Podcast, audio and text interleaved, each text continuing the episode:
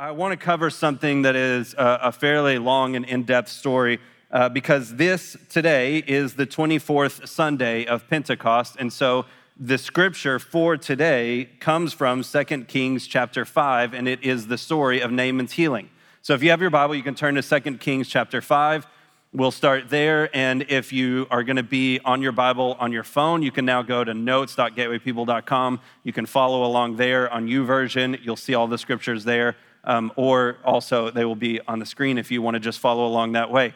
So we're going to jump right in. We're going to talk about uh, what happens in the healing of Naaman. You need to understand that Naaman was a great commander of the army of Aram.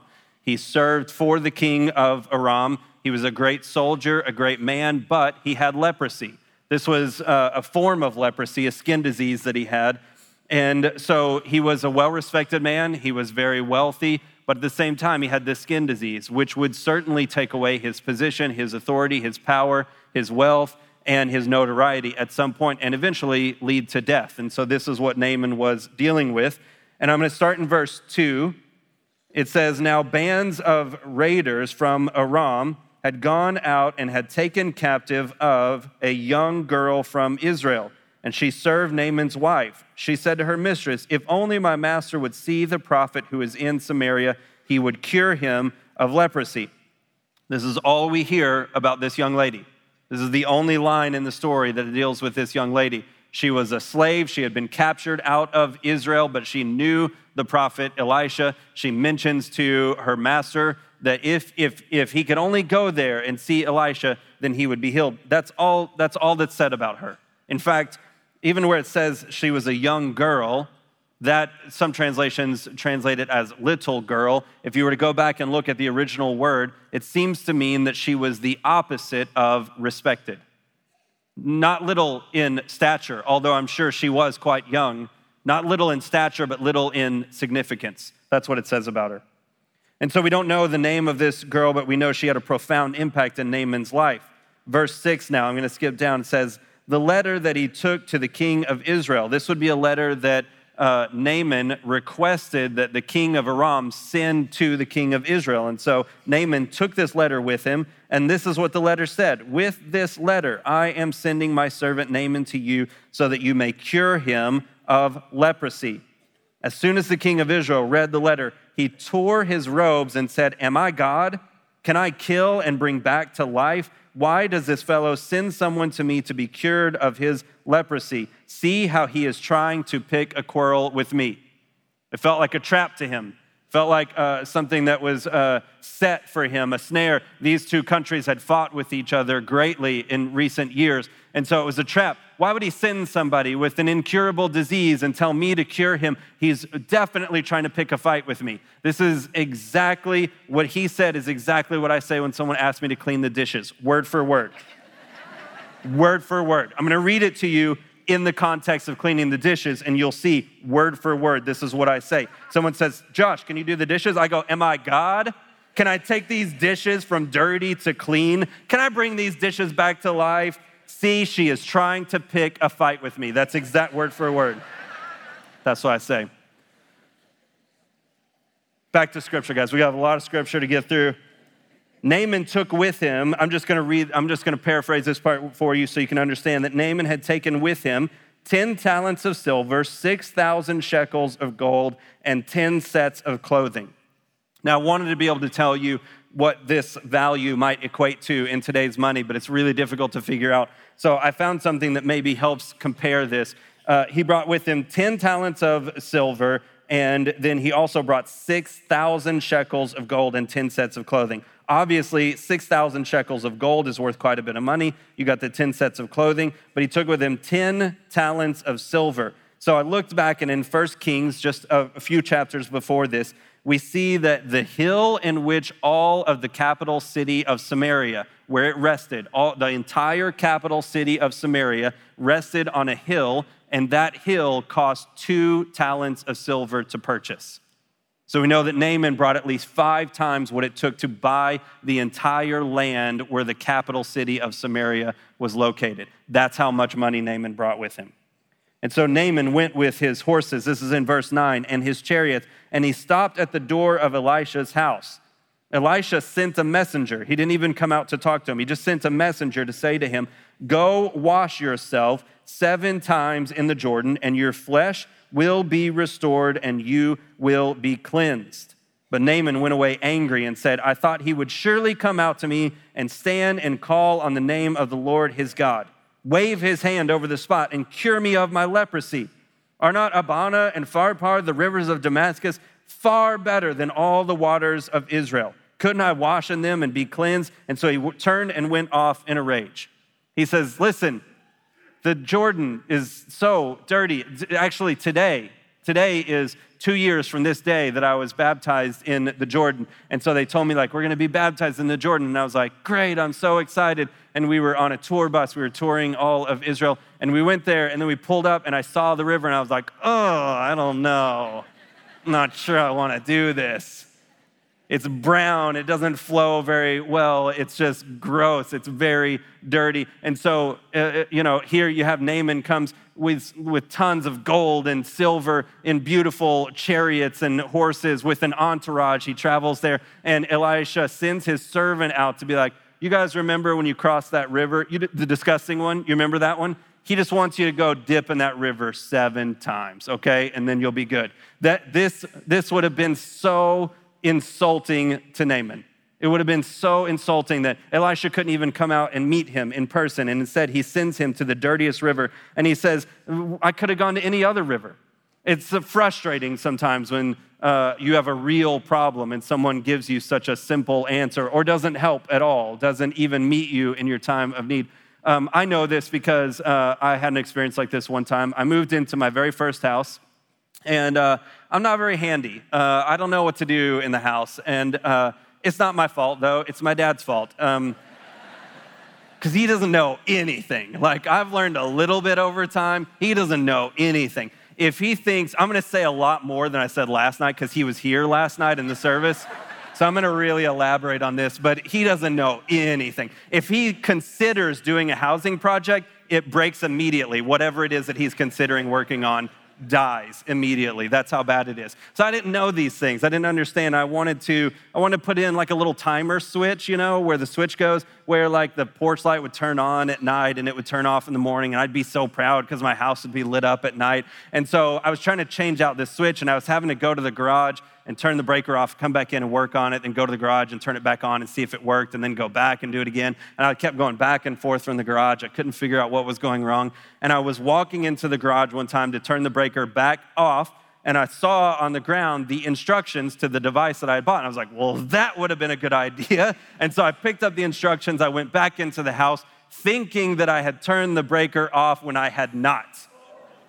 And so when the screwdriver touched the wire, that goes to the switch, a bolt of lightning, literally, nearly blinding, left the wire, went into the screwdriver and into my arm and pulsed all through my body. I flipped the breaker, luckily, or I probably would have died. That was the day that I learned you can flip the breaker from the inside if you really want to. It's not a good idea, though. And uh, it literally I mean, it was the worst feeling, the electricity like pulsing through my veins. I did the dumb thing that people do. I don't know why we do this. I tried to shake it out of my body, like, and it wouldn't go anywhere. It just kept getting me, you know? And then I had seen the fire, and I noticed that the wall literally turned black and black. And so I, I figured, I, I'm on fire. And so I fell on the ground and I started rolling around.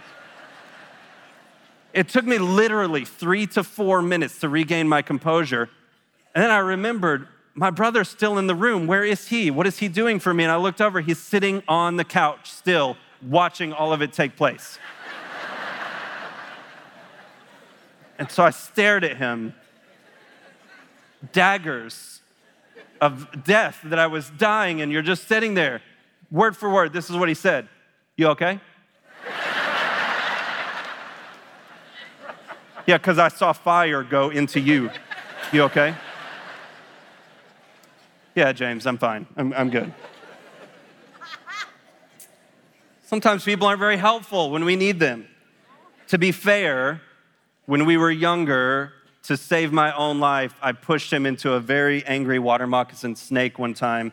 and I think he's been holding a grudge about that. That's a different story. I'll tell you guys about that next time. Back to scripture, people. Verse 13 Naaman's servants went to him and said, My father, if the prophet had told you to do some great thing, we should be listening to this.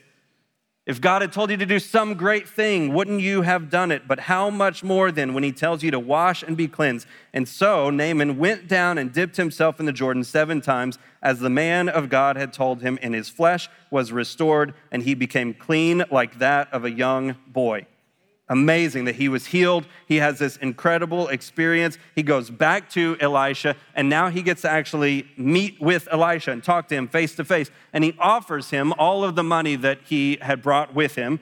Elisha turns it down, and so this is what Naaman says in response If you will not, in essence, if you will not accept the gift that I've brought, Please let me, your servant, be given as much earth as a pair of mules can carry, for your servant will never again make burnt offerings and sacrifices to any other God but the Lord. Let me just grab a little bit of dirt and carry it on the donkeys back with me. It's funny how Naaman didn't even care for the river that was located in Israel compared to his river, and now he just wants to take back a handful of dirt.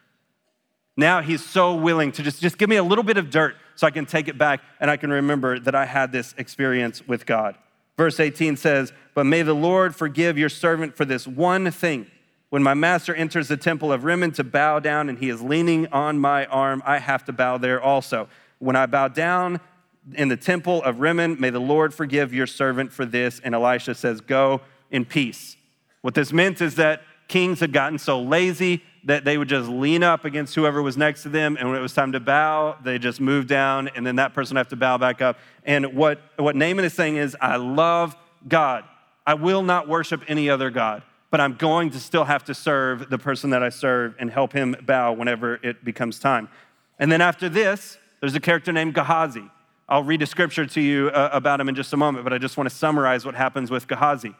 Gehazi decides that Naaman was, or Elisha was wrong not to accept the money from Naaman. And so Gehazi, in secret, in hiding, goes back, runs after Naaman, receives some of the money, and brings it back. When he gets back, Elisha knows what he has done and puts leprosy on Gehazi. And so this is the story. This is what takes place in the healing of Naaman. And as I was going through this, I thought, what is the best way to kind of unpack what is happening here? And I figured the best way would be that I could just go through each individual character. What did they contribute and what can we learn? There's so much more that we could do on this. It could be an entire series. I just want to hit a few of the highlights in this and talk a little bit about what was going on in these characters. The first character that I want to cover is Elisha, the prophet any speculation that Elisha stayed in his home and did not go out to meet Naaman because he was afraid of contracting leprosy should be dispensed with immediately. Because Elisha could have avoided the entire situation. You see, Naaman went to the king of Israel, and the king of Israel didn't know what to do about it. It was Elisha who said, Send him my way. It was Elisha who knew God's call for Naaman. It was Elisha who knew exactly what was going to happen to Naaman. So we have to ask ourselves for a moment why then would he not even come out of his house to meet him? He was happy to meet with him later when he didn't have leprosy. Why then did he not come out and meet him? And the answer is because Naaman came believing that he could buy his healing and his salvation. And he believed that the way that he came into that place with all of this money and all of these possessions and the beautiful chariot that he had and the entourage that he traveled with and the importance that he came with a letter decreed from the king he thought all of those things surely those things would work. He was appealing to the higher powers of the world and not the higher powers of heaven he was coming there with all of these things, saying, if, if, if my importance matters in this place, then surely I will be healed. There will be some great ceremony and I will be healed because I am such a great man. Elisha says, I'm not even going to bother to come and see you the way you see yourself. God doesn't see you that way, so I'm not going to see you that way today. Elisha says, instead, I'll send him to a dirty river, a place where where, where think about this whenever he gets there, he will have had to have removed his clothing and remove his chariot, leave behind all the gold, all the wealth, all the riches. He will have to leave all of those things behind, remove his clothing, reveal the thing that is killing him so that he can be healed. He can't take that stuff with him. He's got to leave it behind and he's got to go into that place, revealing what it is. Leprosy was not a good thing back in the day. It was people were repulsed by leprosy. It may have been the first time ever that Naaman had taken his clothes off to show the disease that was affecting him, and other people were around. Naaman had to be himself whenever he encountered God, or it wasn't going to work. Naaman had to come as himself into the river. He had to lose all of those things, lose all the things he was dealing with, all the things that he brought with him that he thought would help him. He had to get rid of all of those things and just have an experience with God. And so Elisha says, God is going to see you how you really are. So you better see yourself how you really are before you go into those waters. Elisha points him to authenticity. That's what the church has to do today if when everyone walks in these doors, we're, we're dressed up, we're looking nice, everything's going well, we tell everyone we're blessed all day, all the time, if we don't introduce them to authenticity, they can keep using those things to medicate themselves instead of looking for the actual cure. Our money, our clothing, all of these things can provide temporary relief from what it is that we're dealing with, but only an encounter with God can bring complete healing. And so Elisha says, remove all of those things. Then you can go into the river and then you can experience healing. You will be who you are, and God will be who He is, and you will see how powerful God is. And you will also see that while others have rejected you, when you present yourself just as you are, God will accept you into the river. He will accept you for who you are. There's another curious thing that Elisha did because uh, Naaman comes back and he goes, Hey, listen, I'm going to serve God. I'm definitely going to do that. That sounds real cool to me. But there's going to be a time where we're going to have to bow in the temple of Rimmon. And just so you know, I'm going to still do that. And whether we think it's right for him to do that or not doesn't really matter because Elisha does this very strange thing. He says, Go in peace. He doesn't tell him anything. Elisha, where was the new believer's handbook that you gave him? That's a very important thing. Tell him the rules. Tell him what he's supposed to do and what he's not supposed to do. Tell him how he's supposed to live like a believer now. Tell him all of these things. Elisha doesn't do any of that stuff. Why? Because he can see that the Spirit is already working. Think about it for a moment. It isn't Elisha that brings up the fact of whether he's going to bow in other temples or not, or bow before other gods. Elisha doesn't say a word about it. It's Naaman that brings it to him. He says, I'm so convicted that God is the real God, and I'm thinking through how I'm gonna go back to my life now and live this out and walk it out. And I'm definitely only gonna worship God, but there's gonna be some tough situations here. And you can already sense how tough that situation is. And Elisha says, I can see that the Spirit is working in you, and I'm going to allow the Spirit to do what he does best. You're to allow the Spirit to work in you and through you and to bring conviction. Naaman is already feeling that conviction. It isn't conscience. Conscience is human, conscience is flawed. It's something that you develop over time. This is the Holy Spirit speaking to him. This is God working in and through him. Conscience is for the unbeliever, the Holy Spirit is for the believer.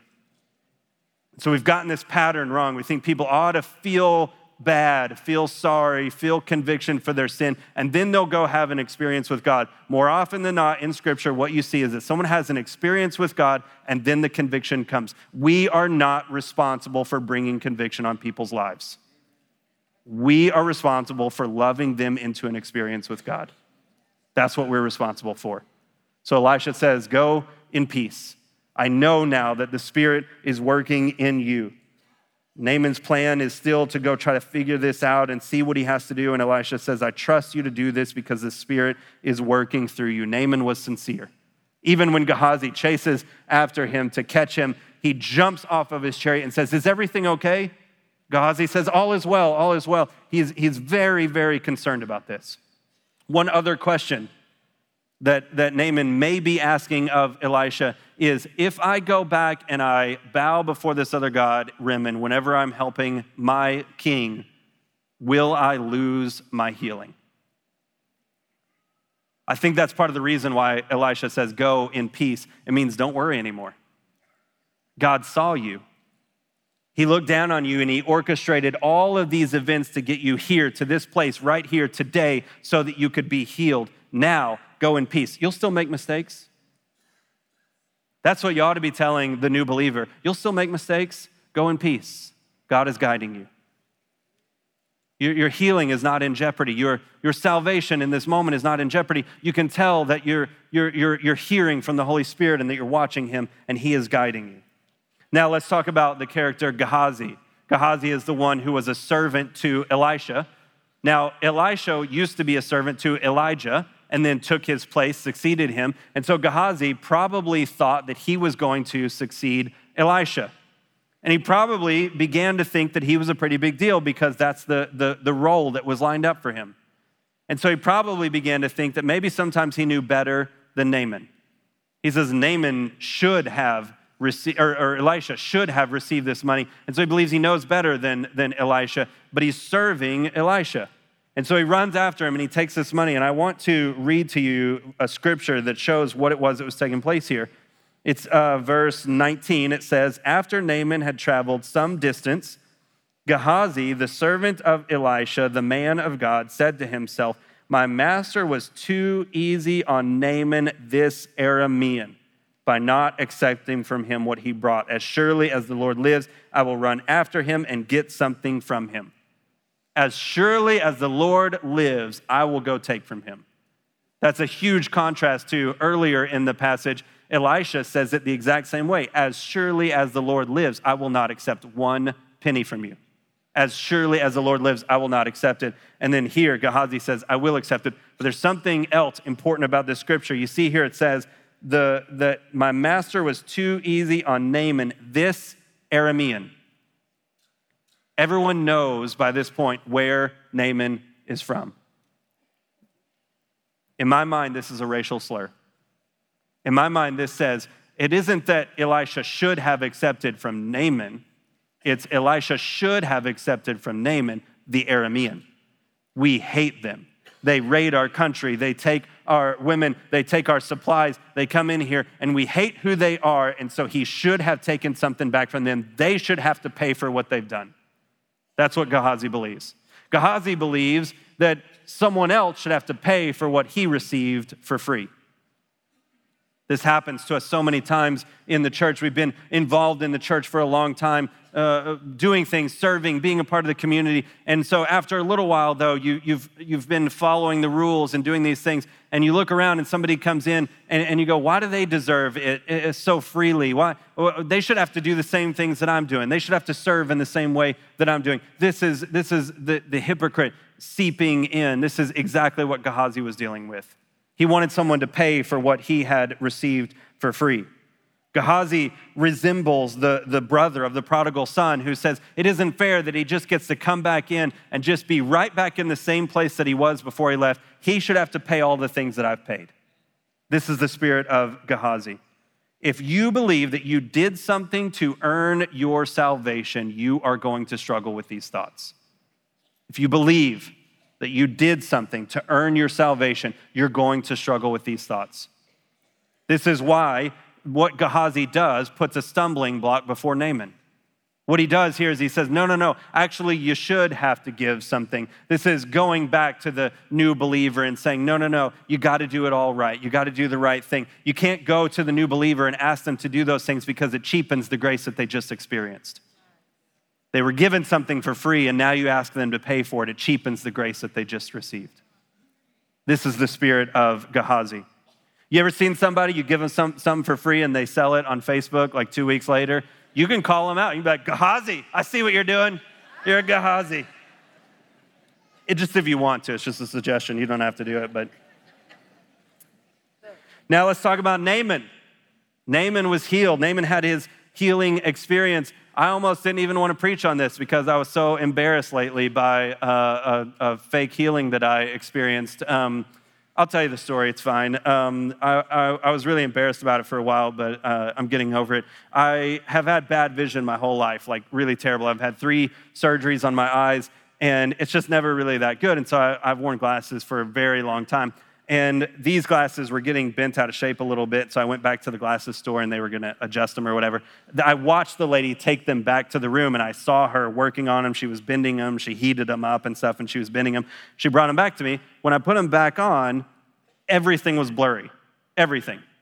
I just watched her do this, and she brings back my glasses, and everything is blurry. And so I take them off, I look, I'm like, these are definitely my glasses Nothing has changed about them. I put them back on, everything goes blurry. I take them off, and I'm like, I can see. I can see pretty good, actually, especially compared to this. Put them back on, everything's blurry. So I realize now that I'm in a very awkward situation because I have no idea what's actually happening. And so I, I keep going like this, like over and over. I put them on, it's blurry, and I take them off, and I put them back on, and, and and I can't figure out what's going on. And I probably look so confused. And all she did was clean my glasses and bring them back to me. That's all she did. And I'm not even speaking, I'm just walking around going like this in the store, like trying to figure out what's going on.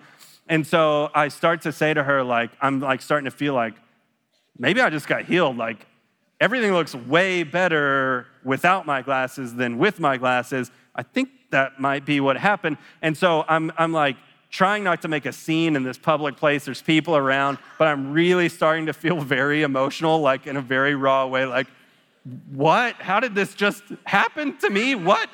And as in the moment that I'm saying, like, I think I just got healed, I'm like halfway out saying healed she goes, Oh, you know what? You know what I think just happened? And I go, What? And she goes, I put this lens on that side and that lens on that side. That's why you can't see. That's why I can't see. Cool. That's what I thought happened. And I was trying to say that to you. I didn't want you to feel bad that you did something stupid, so I just made an idiot of myself so that you would feel better. I definitely didn't think I got healed if that's what you were about to say.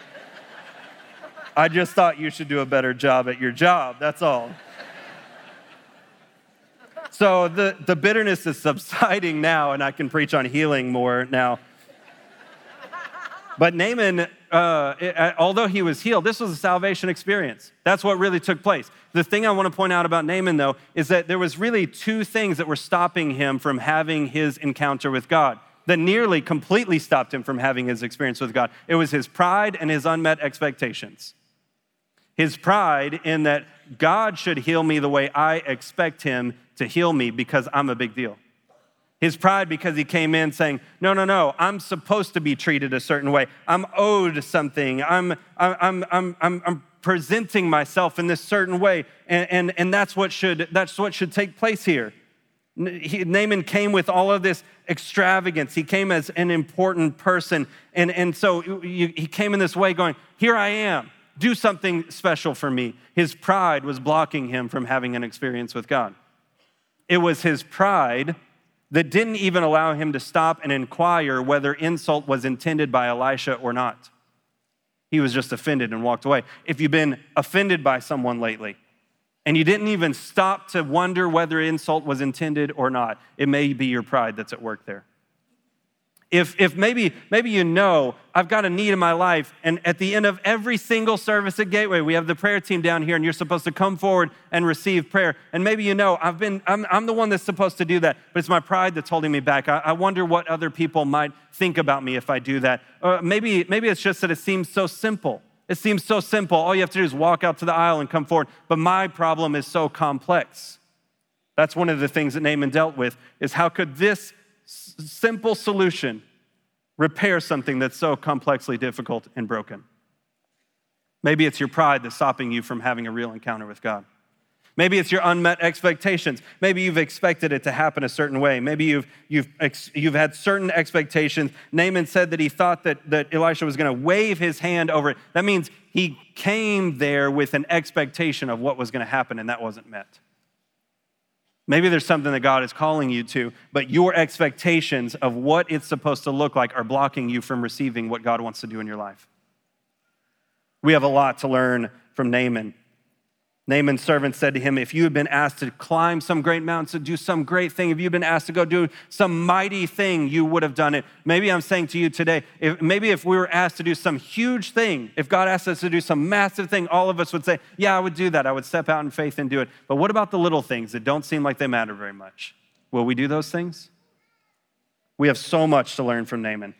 Now, I, I wanted to devote the entire message to the person that I think makes the most difference in this story.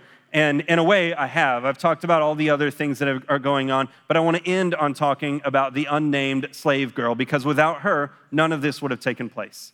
Without her, what she did, none of this would have taken place. And, and, and there's only one line in scripture. There's not enough, nearly enough writing about her. And I didn't know what was going on in my heart as I kept thinking about her. I had read tons of, of different um, uh, commentaries about this healing of Naaman and tried to figure out over and over what it is that's going on. And hardly anyone said anything about the unnamed slave girl. But in my heart, I felt such a conviction that this is really what we are called to do. And so I started writing, and I didn't know what I was going to write. I just wrote this thing out, and it ended up being a letter to the unnamed girl. And, and it's not really a letter to her, it's more of a letter for me. It reminds me of, of what I believe about this situation.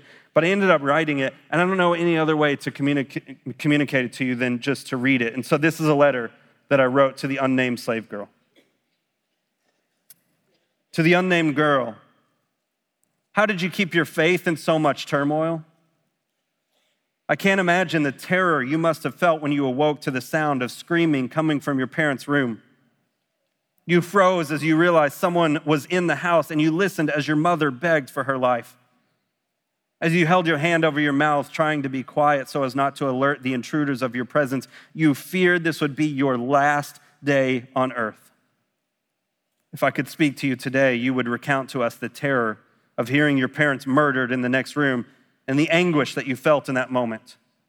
You would tell me of how you went numb with shock as you were ripped from your bed and taken to a foreign land to live with and work for the man that had killed your parents. You wondered for many years what you were worth in this world as you realized your new reality as a spoil of war.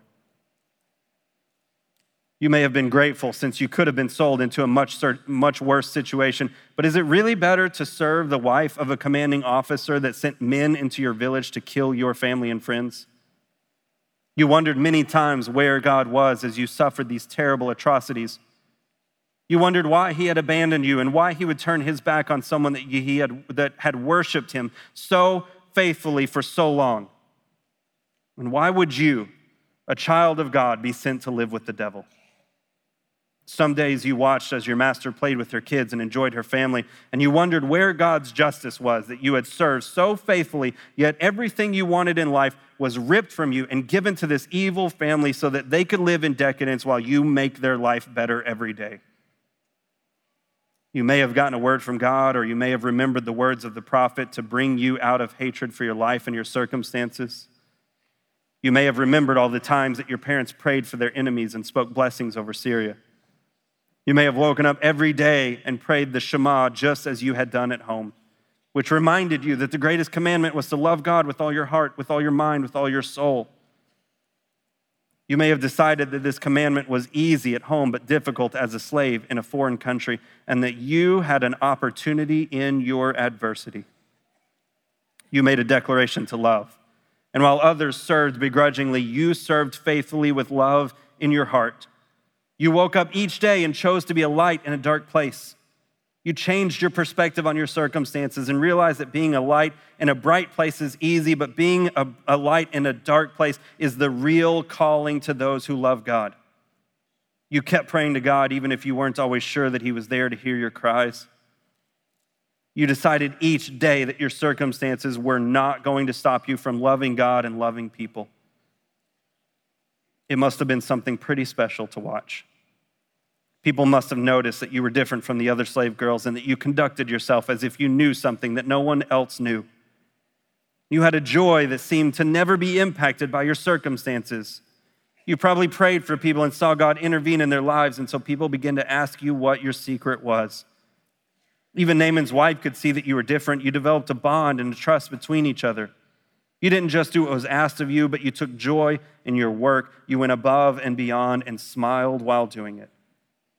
Who, anyways, would listen to a servant and travel across the country to go seek a cure for something that had never been cured before? Who would believe you and go into a hostile territory demanding a cure and willing to pay someone who has previously been the subject of war?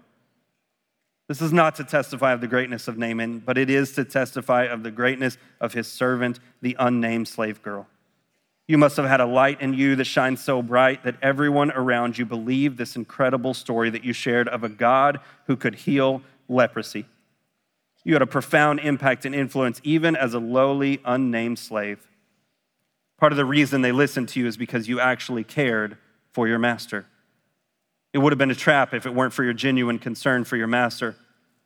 And so you remind me to genuinely care for those that God has called me to reach. I wish I could tell you what an inspiration you have been to me. I wish I could tell you that I recall your story sometimes when I get into tough situations. Your actions remind me that I can make a difference from where I am.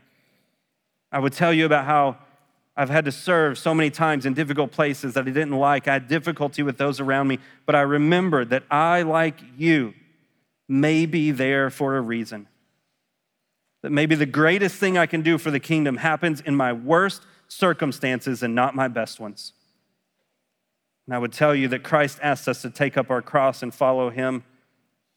And then I would thank you for accepting this call hundreds of years before Christ and showing me what it looks like to love without reservation and to change the world from the depths of tragedy.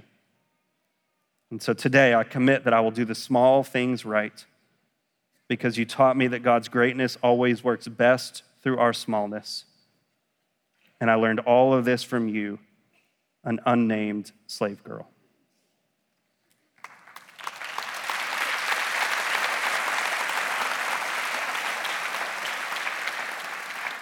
Would you bow your heads and close your eyes with me?